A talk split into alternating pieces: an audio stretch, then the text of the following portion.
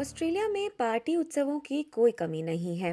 चाहे व्यावसायिक आयोजन हो या बच्चे का जन्मदिन या कोई बारबेक्यू डिनर, हम सब साल में एक न एक आयोजन में तो जाते ही हैं।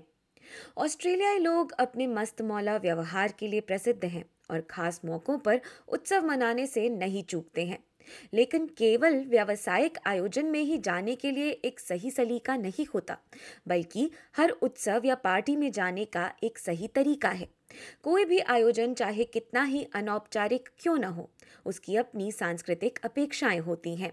बच्चों के जन्मदिन, गृह प्रवेश और रात के खाने के आयोजन कुछ ऐसे मौके हैं जो ऑस्ट्रेलियाई घरों में आमतौर पर मनाए जाते हैं। लेकिन घर पर एक गेट टुगेदर या अनौपचारिक आयोजन करने से पहले केवल सही समय का चुनाव ही नहीं, और भी बहुत कुछ सोचना होता है। पारंपरिक ऑस्ट्रेलियाई आयोजन, जिसे स्थानीय भाषा में बार भी कहा जाता है, सप्ताहांत या सार्वजनिक छुट्टी के दिन किया जाता है।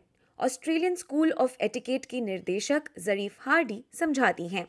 I think that would be the number one choice of entertaining here, which, you know, generally involves a barbecue outside and a group of people around. It's casual, it's relaxed, it's very informal. We certainly don't see anything like the real formal dinner parties here in Australia that we're used to in the 80s and 90s.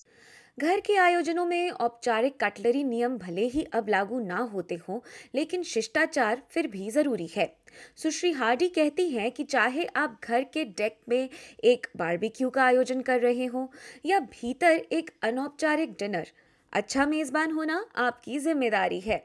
To just make sure that when your guests get there, you can dedicate time to them. So you're not stuck in a kitchen or making things or setting tables to have everything organized, to have that, you know, drink ready to be poured, to give them a wonderful warm hello, to be able to mix in conversations, to introduce people together, to make whoever it is that you have invited feel very comfortable. वे कहती हैं कि जब तक आपके परिवार की ही party ना हो, किसी के घर खाली हाथ पहुँचना अच्छा नहीं माना जाता है।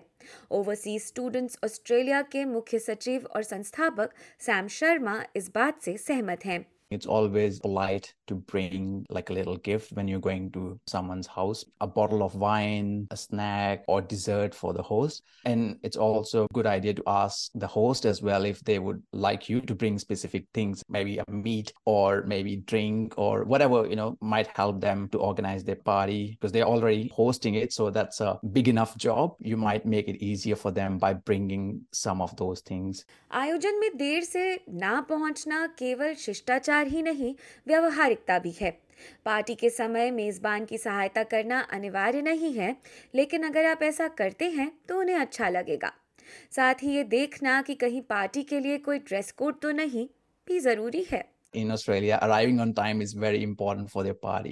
Don't be too late, otherwise you'll miss out all the food. that could possibly happen. Um, dress code is another thing. So it depends upon the type of party you're attending. If it's a barbecue, casual catch up, then yeah, you don't need to dress up too formally. When you're at the party, it's good to help the host with the cooking, sometimes with setting up, even cleaning. If you can do that, that's always appreciated. And always thank the host, you know, before leaving. Shri Sharma सत्रह साल पहले Australia बतौर अंतर्राष्ट्रीय छात्र आए थे। इस दौरान उन्होंने ऑस्ट्रेलिया में आमतौर पर पार्टियों में इस्तेमाल होने वाली शब्दावली शुरू से सीखी। वे कुछ प्रचलित शब्द साझा करते हैं, जैसे बबल्स का अर्थ होता है स्पार्कलिंग वाइन या बी वाई ओ यानी ब्रिंग योर ओन आमतौर पर अपनी मदरा स्वयं लाने के लिए होता है, या फिर स्नैग का मतलब सॉसेज होता है, या ब्रिंग अ प्लेट का मतलब मेहमान सबके साथ बांट कर खाने के लिए कुछ लेकर के आए, या आरएसवीपी का अर्थ होता है कि आप अपनी उपस्थिति सुनिश्चित करें। वे कहते हैं कि आयोजन में मेज़बान के लिए थोड़ी आसानी हो जाए, इसलिए वे ना कहने पर भी हमेशा अपने साथ एक डिश लेकर के जाते हैं। RSVP to the invitation is first and most important thing. And usually in those people may ask you, hey, if you have any allergies or if you have certain requests like vegan, vegetarian, gluten free, let them know nice and early. Otherwise, what I usually do, because being a vegetarian myself, I bring along those things. I attended so many events now, so I know that sometimes the host actually feel bad if they haven't got those things for you. If you have certain allergies, if you feel like, you know, there may not be certain food items that you specifically eat, feel free to bring along. पारंपरिक रूप से बच्चों की party का सारा जिम्मा मेजबान पर होता है। सोनिया हर्जबर्ग मेलबर्न में रहती हैं और दो बच्चों की माँ हैं। वे आम अपेक्षाओं का एक छोटा विवरण देती हैं।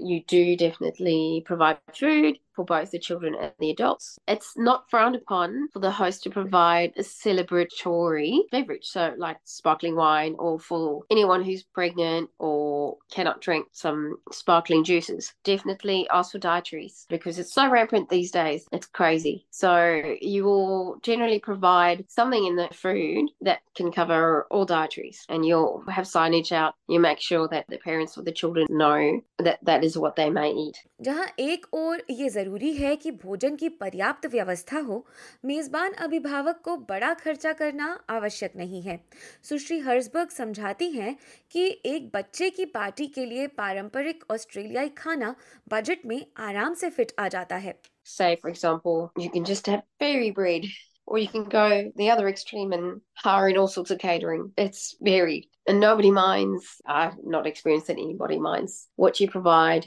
And fairy bread, by the way, is an Australian tradition. It is hundreds and 1000s mm-hmm. which is those sprinkles that is put on buttered white bread, and the bread is cut into diamond shapes. Otherwise, party pies, very traditionally Australian.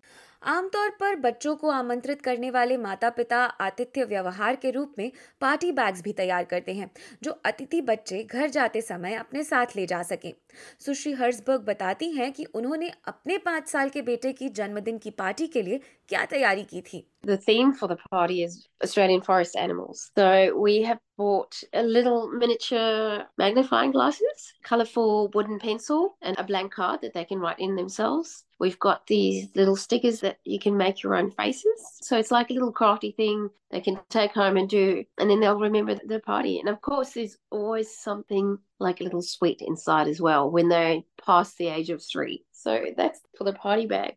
इसी तरह वे समझाती हैं कि जन्मदिन के लिए लाए गए उपहार के पीछे की भावना महत्व रखती है उपहार की कीमत नहीं ऑस्ट्रेलियन स्कूल ऑफ़ एटिकेट से सुश्री हार्डी भी यही समझाती हैं कि महँगे उपहार ले जाने से बचें I think it is about that experience of opening something up but you do not need to be showing status or proving anything by buying ridiculously priced gifts. I mean, kids don't recognize this, and we also don't ever want other people to feel obliged to be doing that either. That's just bad manners.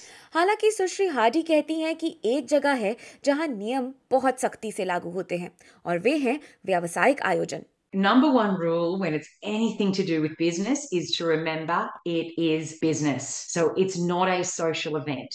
Really watch your alcoholic consumption, particularly if it does affect you. Even your attire, it should be something that is appropriate. So no super short dresses or low cut frocks or shirts hanging out. And just make sure you're having polite, interesting, good conversations. You know, you're not talking badly about the boss or speaking poorly of others. SBS News से जोई थोमडो के Australia explain के इस अंश को आपके लिए SBS Hindi से प्रस्तुत किया, वृशाली जैन ने।